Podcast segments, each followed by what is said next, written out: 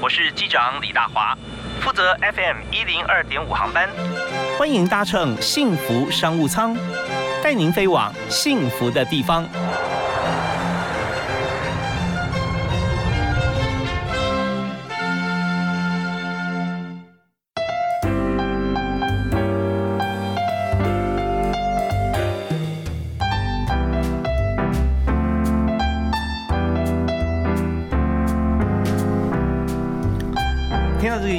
感，到非常幸福。那么在今天 FM 一零二点五幸福电台幸福商务舱的时间，大华邀请到一位好朋友来分享啊，他在现在 maybe 幸福的心情，但是回想在当时的时候啊，去年此时再过一点点，去年的五月份五月一号，那么有一位呃非常优秀工作者啊，在疫情阶段接到上层的通知啊，哎，这个因为我们现在疫情关系啊，各方面啊等等因素影响，业绩不太好啊。那呃，现在五月一号嘛，我们大概呃这个工作合作的关系啊，维持到六月三十号啊，六月底之后啊，大概呃就要请你离职了啊，因为各种因素的关系。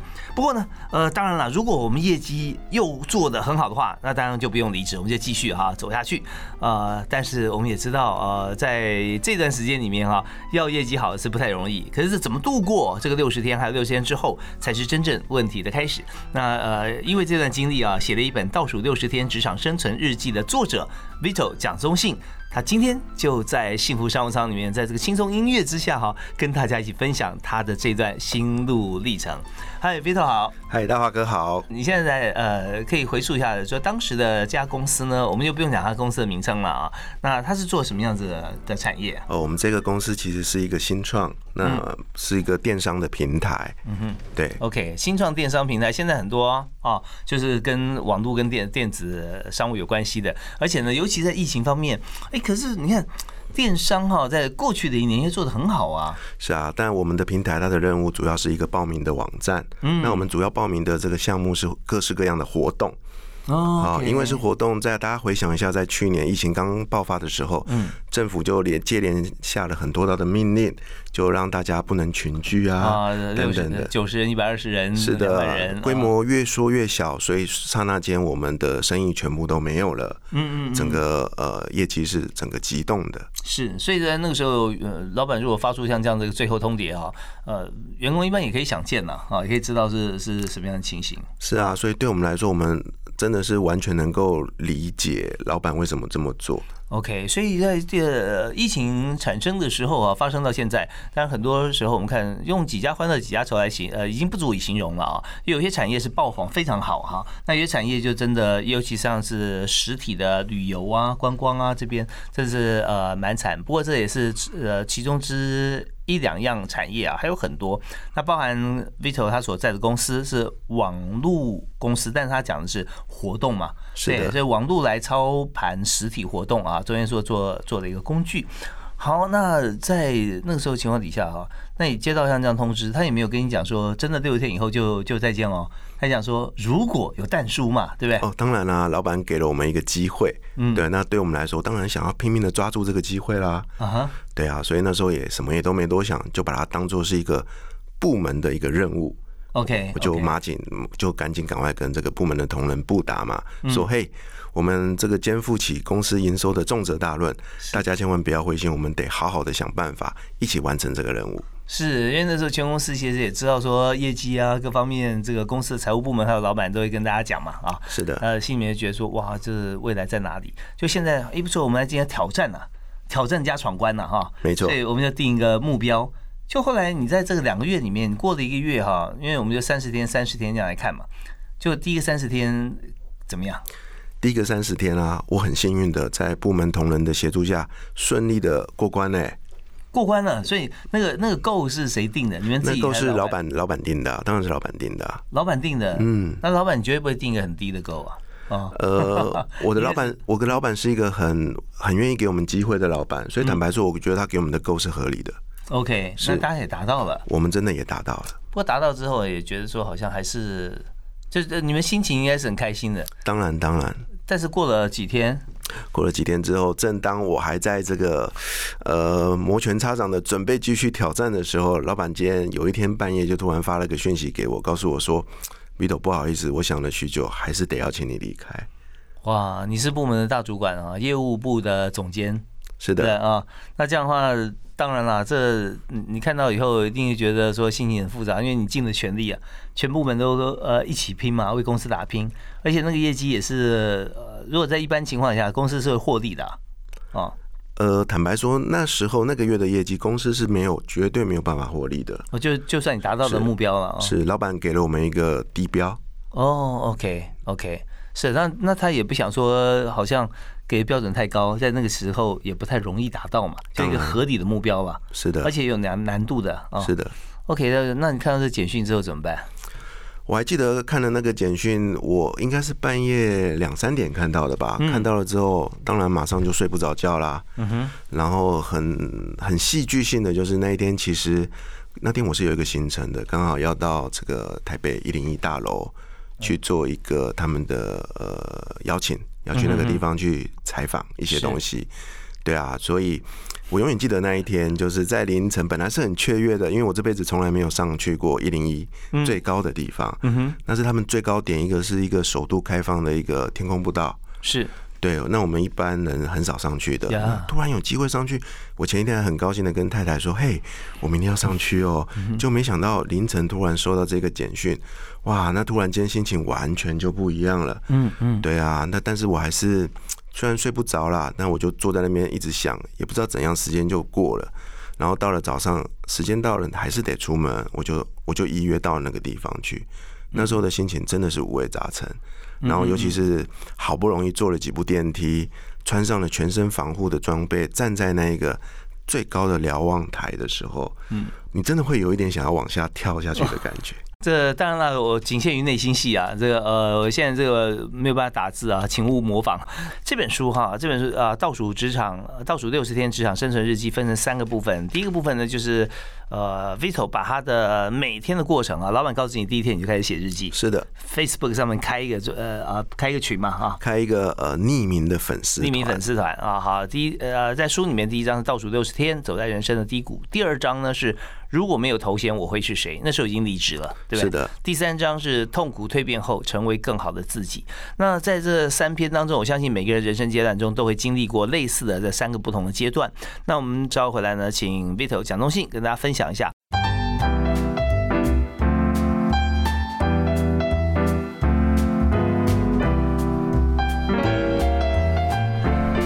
您所收听的节目是在 FM 一零二点五幸福电台幸福商务舱啊，在每个礼拜一跟礼拜二、三、四、五啊，五天啊，下午五点到六点。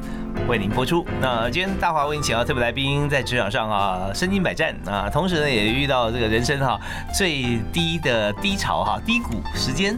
那么他有很多的心路历程走过来，在粉丝专业上跟大家来分享。他这是封闭性社团吗？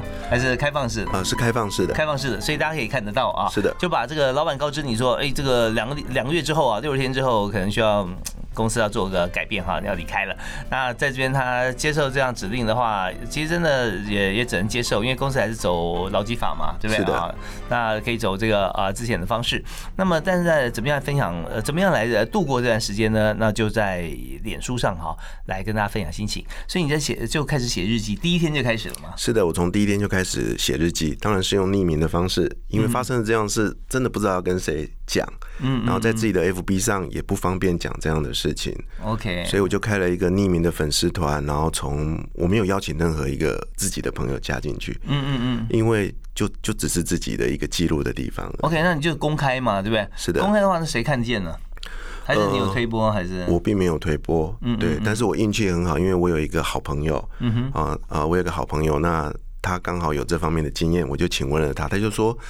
开个粉丝团吧，嗯，所以这个粉丝团是他帮我弄的。OK，对，那开了之后呢，也因为他的帮忙，哎，越来越多人在看这个我写的文章。大概有多少人啊？呃，我还记得没有错，我在粉丝团成立的第四天，我的粉丝团人数就破一千了。嗯嗯嗯，对哦，那是一个很很大的一个里程碑，因为我从来没有想过自己写的文章会有这么多人看。嗯嗯嗯，那这个粉丝团一直到现在为止，大概在两千多人的规模。是我看到他的呃，就是他的标就是倒数六十天职场生存日记嘛啊，是的那就是我们这本书的书名，然后有上班族都该领悟的道理啊。那上班族到底该领悟什么样道理呢？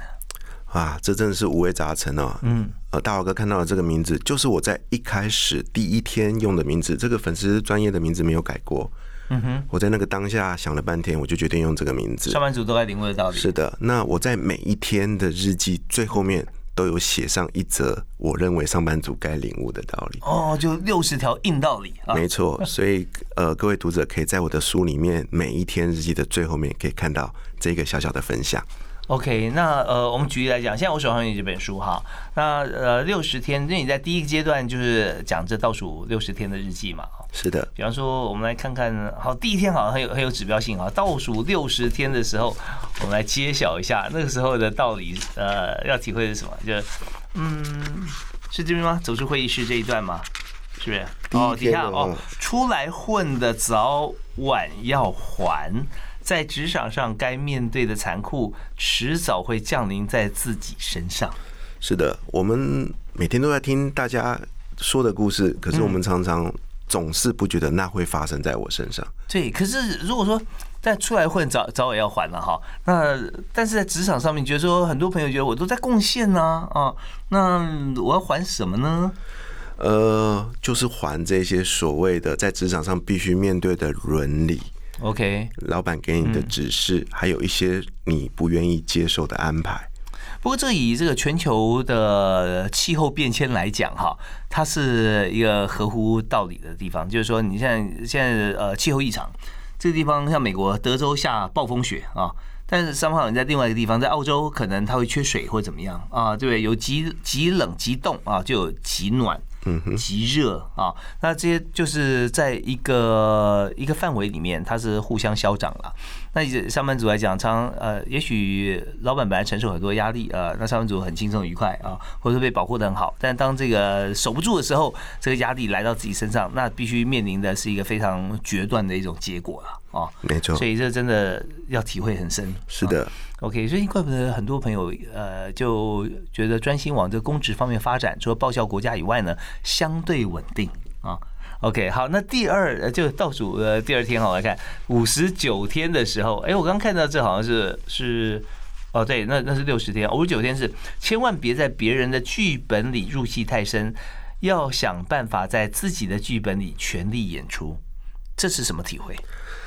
会写这一篇是因为我们在过去上班的时候，我们都想要让自己更好，所以呢，身为上班族的我们，常常做的一件事就是去买很多的书，嗯哼，看很多的电影，呀，或者甚至去参加很多的课程。嗯哼，那我们做的其实就是学习嘛。嗯，那可是在，其实在这个过程中，我们都不知不觉的会模仿别人，模仿这些我们心里面想要成为的对象，可能是成功人士吧。OK，我们每天就在追逐这一些呃我们的所谓的目标或者是希望，可是我们都忘掉一件事情呢，那是别人的人生。在这个世界上，每一个人拥有的才能，每个人的际遇都是不同的。嗯哼哼，OK，所以呢，在那一天，我突然发现了，其实我应该在那个当下要 focus 在自己的身上了。呀，是我不应该再透过这些外在的任何的书籍或者是任何人的协助，找到解决我问题的答案。我唯一能做的就是好好面对我目前面临到的问题，用自己的能力去写下自己想要的结局。对，有时候发觉说很多的方法哈，别人别人身上看到的特质或者方式，呃，好像很好用，你真的拿出来用的时候，觉得比较虚一点，因为没有自己的实力。其实刚才 Vito 讲这段话，让我想起一位美国非常知名的一位记者啊，叫 Barbara Waters，她是一位专门采访战地新闻的全球首屈一指的女记者。他有一次在分享经验的时候，那么就有新闻系的学生啊，大学生啊，就举手发问，然后他他说啊，就点点了几位啊，有一位女学生就跟他呃提问说，请问一下哈，呃，Barbara，那我要用什么样方式可以成为第二个你？就大家觉得说，哦，这是一个一个很尊敬啊的一个问题呀，啊，他看他怎么回答，怎么样养成这些教育，就没想到他脸一板，就你这辈子永远不可能成为第二个我。然后他讲的内容就跟刚才 Vito 讲的意涵是一样的。他说：“你没有我同样的父母，没有我同样的老师，你没有经历过我同样的苦难，也没有享受我同样的欢乐，你怎么可能淬炼出跟我一模一样的我呢？但是我跟你说，你有个非常好的机会，可以成为比我更好的一位记者啊！那就看你要怎么样去磨练自己，而且努力去经营自己的呃成长学习。”啊，跟苦难，所以呃，真的，如果我们今天呃总是就像一般小孩生出来之后，有些照书养啊，那有些照猪养，到底谁养的比较好，还很难讲啊。没错。OK，我们这边休息一下，稍后回来呢，我们继续请我们的特别来宾蒋东信啊，Vito 啊，也就是最新出炉这本书《倒数六十天职场生存日记》的作者，来谈谈看，在被预知啊两个月之后要离职的时候，这六十天他怎么过啊？其中最辛苦的、最痛苦的，或曾经充满希望的这些经验过程，跟我们分享。好，休息啊，马上回来。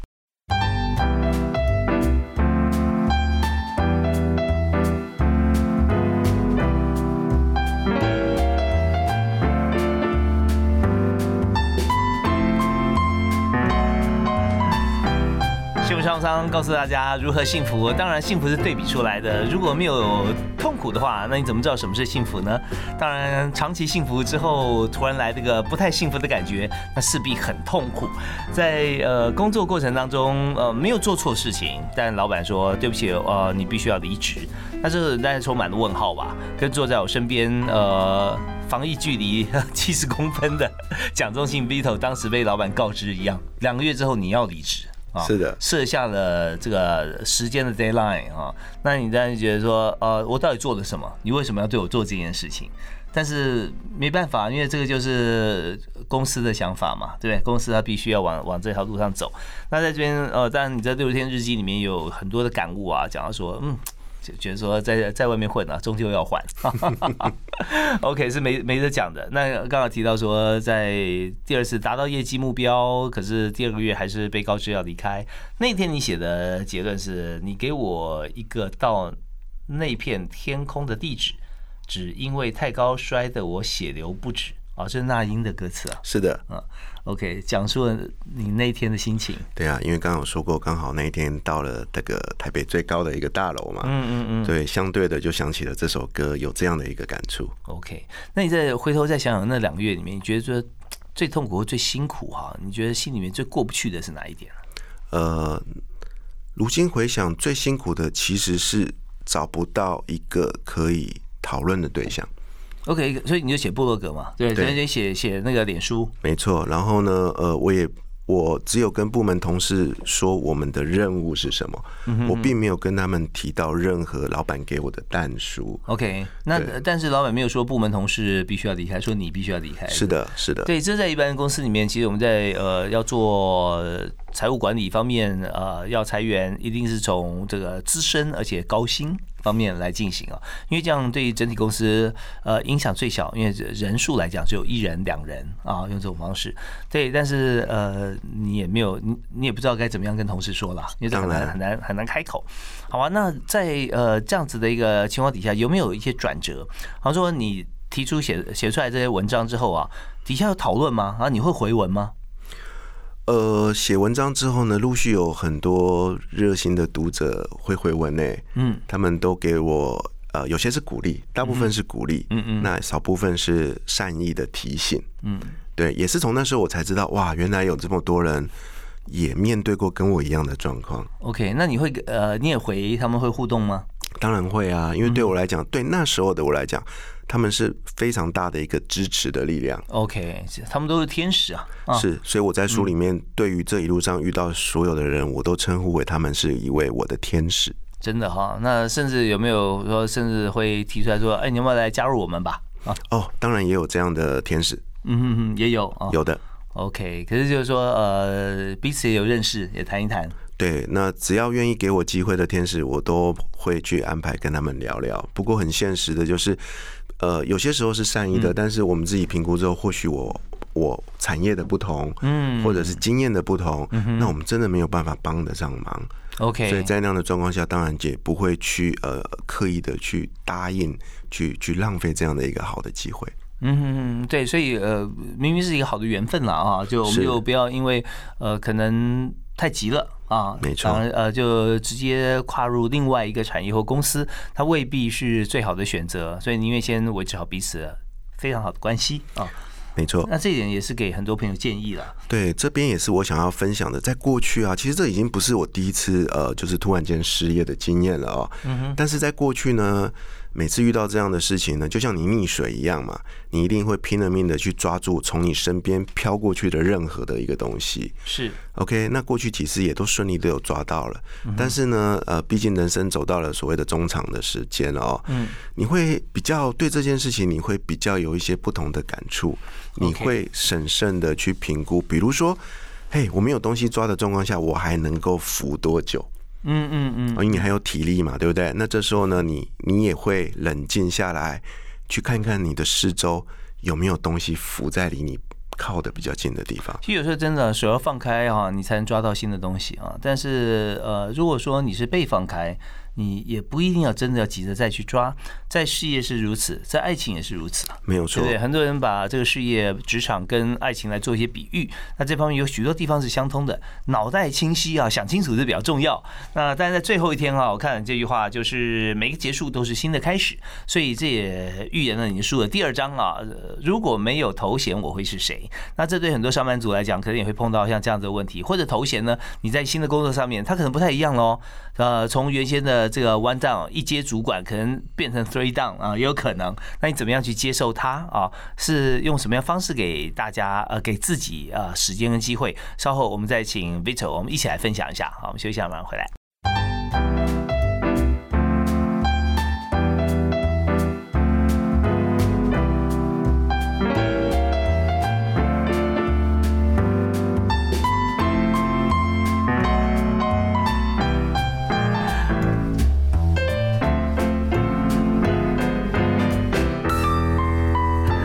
在幸福商务舱里面，我们在谈工作啊，工作不是一直在找新的工作啊，而是有的时候呢，我们在原先工作上主动被动我们会离开。那当然主动的话，我们掌握资源多一点，时间也从容一点；但是被动的话，就是直接现实哈，限期啊、就再见啊。那、接下来我们要怎么做？我们身边人会怎么样看这件事情？其实对自己都会造成无形的压力啊。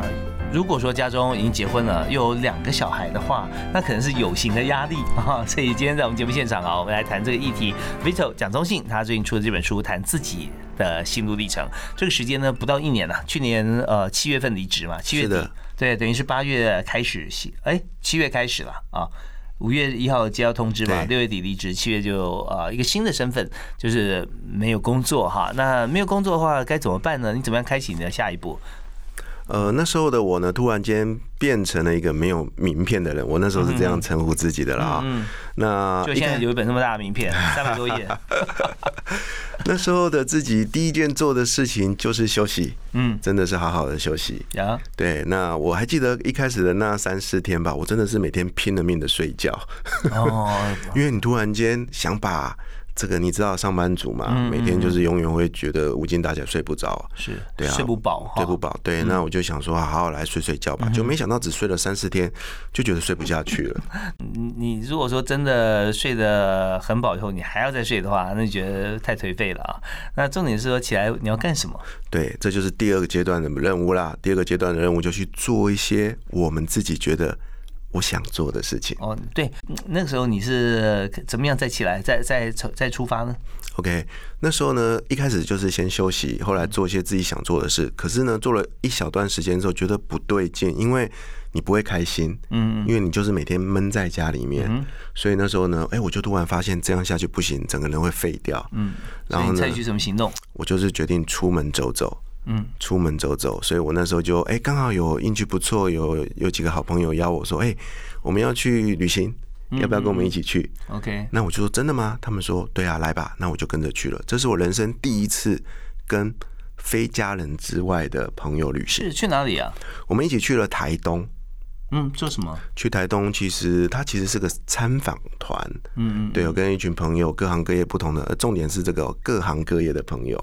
嗯那我们就一起到那个地方去参观了台东很多很特别的呃地方，也拜访了很多很特别的朋友。最特别的是什么？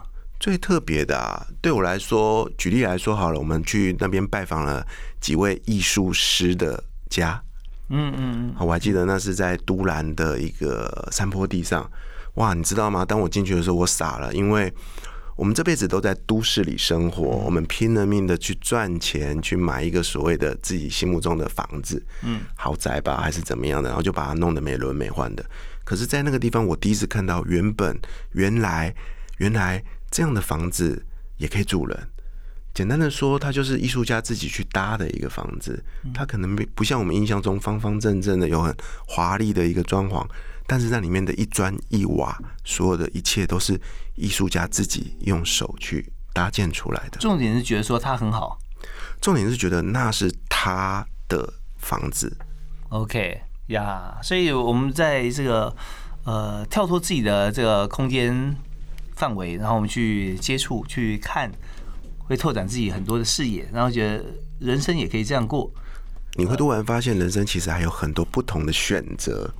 哦，这从来没有想过，因为每天都 routine 嘛，对不对？当然。不过这里，但但你结婚了，这个 with 两个小孩哈，那这样你可能就是要多思考一些。当然。不过这是跳跳脱你的思维的一个方式。那有没有一些办法可以教给大家？就是说，当但是它不可以变变成一个公式啊，就像我们前一段讲的一样，你的经验不见得是每个人都可以适用，但是却可以建议大家哈，如果在这段时间里面离职了，然后也没有新的工作的邀约跟选择，那么你可以做哪些事情，然后让自己步入你觉得时间到了哦，可以上正轨了。OK，我想呃，同时可以做几件事情。当然，第一个就是好好的休息。嗯哼哼。OK，但是这个休息的时间并不用太长。OK，你只是在恢复你的之前累积的疲劳罢了。嗯。另外一个地方，另外一件事情可以做的是运动。我在书里面有提到，我在这中场休息的时间，我给了自己的一个挑战，我去参加在台东举办的铁人三项。哦，台东不解之缘就那次，是吧？是的，是的。那我就呃，当然要准备一场铁人三项是要花费蛮多精神的，嗯，所以我就在那三个月的时间，帮自己又完成了一场铁人三项的比赛。嗯哼，OK，那个准备的过程其实是在帮自己的身体重新恢复能量，就是把梦想变目标吗？是的，没有错。嗯哼哼。OK，所以这个铁人三项啊，就跑玩三铁啊，这件事情是很多人的梦想了。对，但是都有很多理由没有去做啊。但是如果现在有时间，呃，有这个呃闲情逸致我有体力，我们就可以把它变变成现实啊。没错。好吧，那我们当然在这个过程里面很重要一点就是，呃，要平复自己的心情嘛。啊，开始家人之间呃相处有没有什么？可以跟大家分享，在跟跟家人的相处方面呢，我觉得就是诚实的沟通吧。嗯，诚实的沟通，像我很谢谢我的太太，因为呃，从事情一开始一直到今天为止，她都给予我很大的一个支持。嗯，OK，而且她也会跟我用讨论的方法去决定我接下来的一个方向。举例来说，以前我都是想到什么就去干的人。嗯嗯，但是呢，你也知道，老是老是撞墙，老是行不通。然后呢，你就会去好好的想说，哎，我到底是不是哪个地方应该修正？嗯，那这时候呢，我就会跟太太讨论，哎，这件事情你觉得怎么样？嗯嗯嗯。那这时候他他就会用一个类似朋友的身份跟我一起讨论，给我一些意见。嗯哼，包含决定了出这本书，也是他的鼓励，我才愿意去完成他的。OK，其实两个人在一起很重要，就是要同心了啊。那同心它起源在尊重。是的啊，就尊重他的意见啊。也许你自己已经有有感觉，或者说你知道他可能会怎么想，但是。我要你如果不做，永远不知道说这个答案是什么。所以一切的人生目标，如果两个人有共同的道路的话，就一起来决定啊，一起这件事很重要。那我们稍后回来，我们还剩下一段时间，我想给所有的朋友来做一些建议，就是当我们走到瓶颈的时候，你不知道下一步在哪里，那你还可以做哪些事？呃，在这边呢，呃，我们今天作者 Vito 他他还做了很多啊，就包含说，呃，自己他呃去沉淀去思考以后，他又再出发啊，再出发的第三阶段，他出痛苦啊，蜕变之后成为更好的自己。所以有的时候我们讲说，这个呃痛苦会过去，美丽会留下哈。那那呃怎么样过去，怎么样留下啊？那时间在中间扮演什么角色？我们休息一下，回来谈。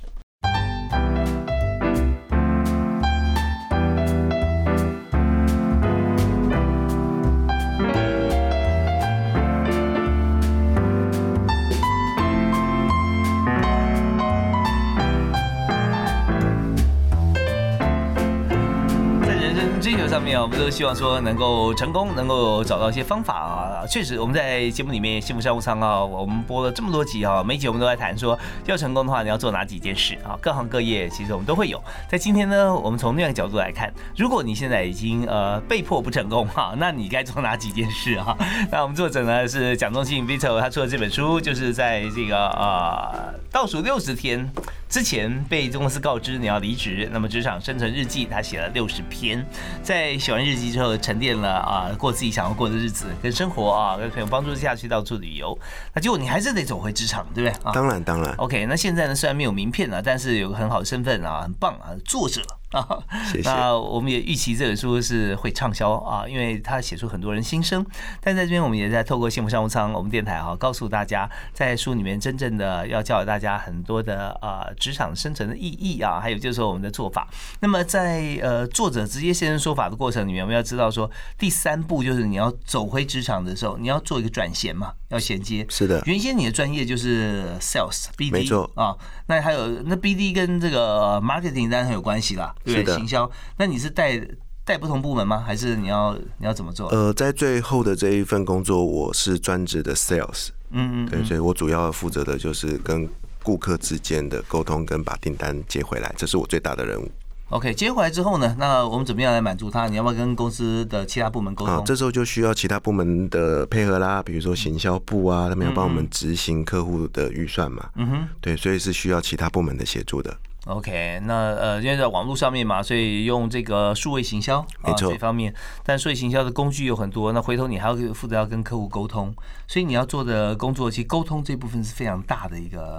一块重点了。其实 sales 最大的核心价值，我后来认为它就是个沟通。嗯，对。但跟别人沟通很简单啊，跟自己沟通好像不太容易啊。哇，那就真的要往往内挖了。这也是我这段时间很认真在做的一件事。是我们在这个阶段就是要告诉大家哈，怎么样来呃自我对话哈，能够找出核心价值。不然每次你知道跟别人讲言言之有物，自己跟自己谈话的时候老是找不到重点啊。没错。好，那你怎么样找到重点的？你做哪些事？在第三阶段的时候。OK，第三阶段呢，我做了一个勇敢的决定，就是我决定回到学校去参加所谓的职训的课程。哦，职训是有很多，像是这个呃，在劳动部啊，有很多职训课程啦。那你为什么选择回到母校呢？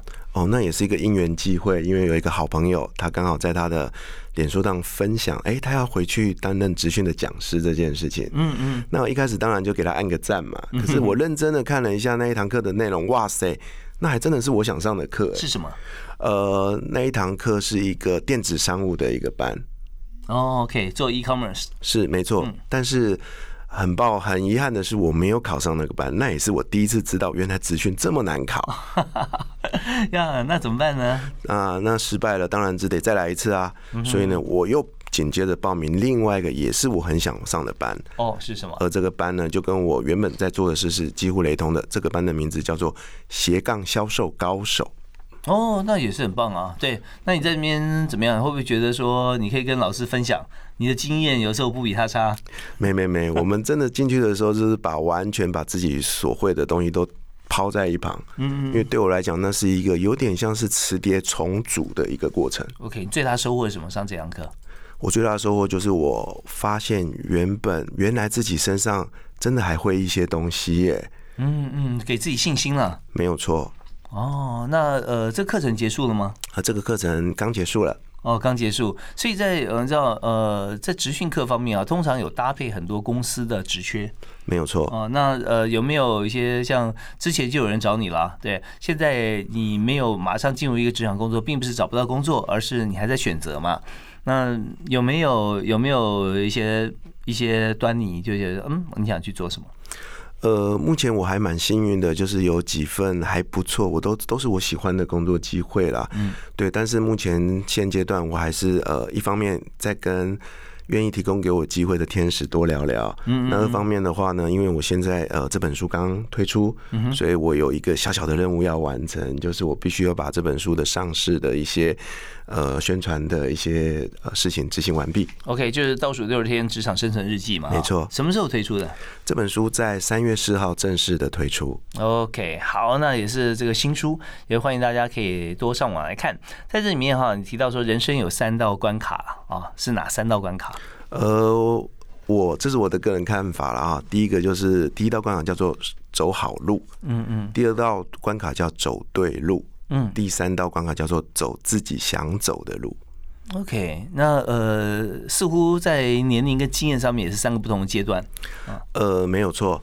那我大概简单的说明一下，走好路其实就像我们小时候娃娃落地之后要学会走路，这是一个学习的阶段。呀，OK，那走对路呢，就有一点运气成分咯，因为你在走的那条路不一定是你所希望的。你走到一条对的路上，你可能人生很快就可以成功。嗯 OK，那第三条路呢，就是最吊诡的，就是我们常看到很多人其实都有很好的工作成就，但是却闷闷不乐。为什么呢？因为他们觉得自己没有走在一条自己想走的路上。嗯嗯嗯这三条路其实是相互影响的，，OK，那所以说，如果你自己不太想走的话，你早点脱离，是吧？没错。所以不对我来，几岁嘛。没错。那对我来说，我现在正在审慎评估的就是，我希望在我人生的下半场，可以幸运的找到一条自己想走的路。哇，所以还跟天使商量的原因是，可能你觉得 sales BD 这个工作，你想要做一个转换呢、是的，有没有想要做哪一方面的工作？呃，对我来说，我给自己的一个目标就是，第一个我做得来的，这是哪些？这大家也很知道啊，很多朋友在做 sales 做 BD，也觉得说，如果转换跑道的话，我也希望能够换一个我自己做得来的。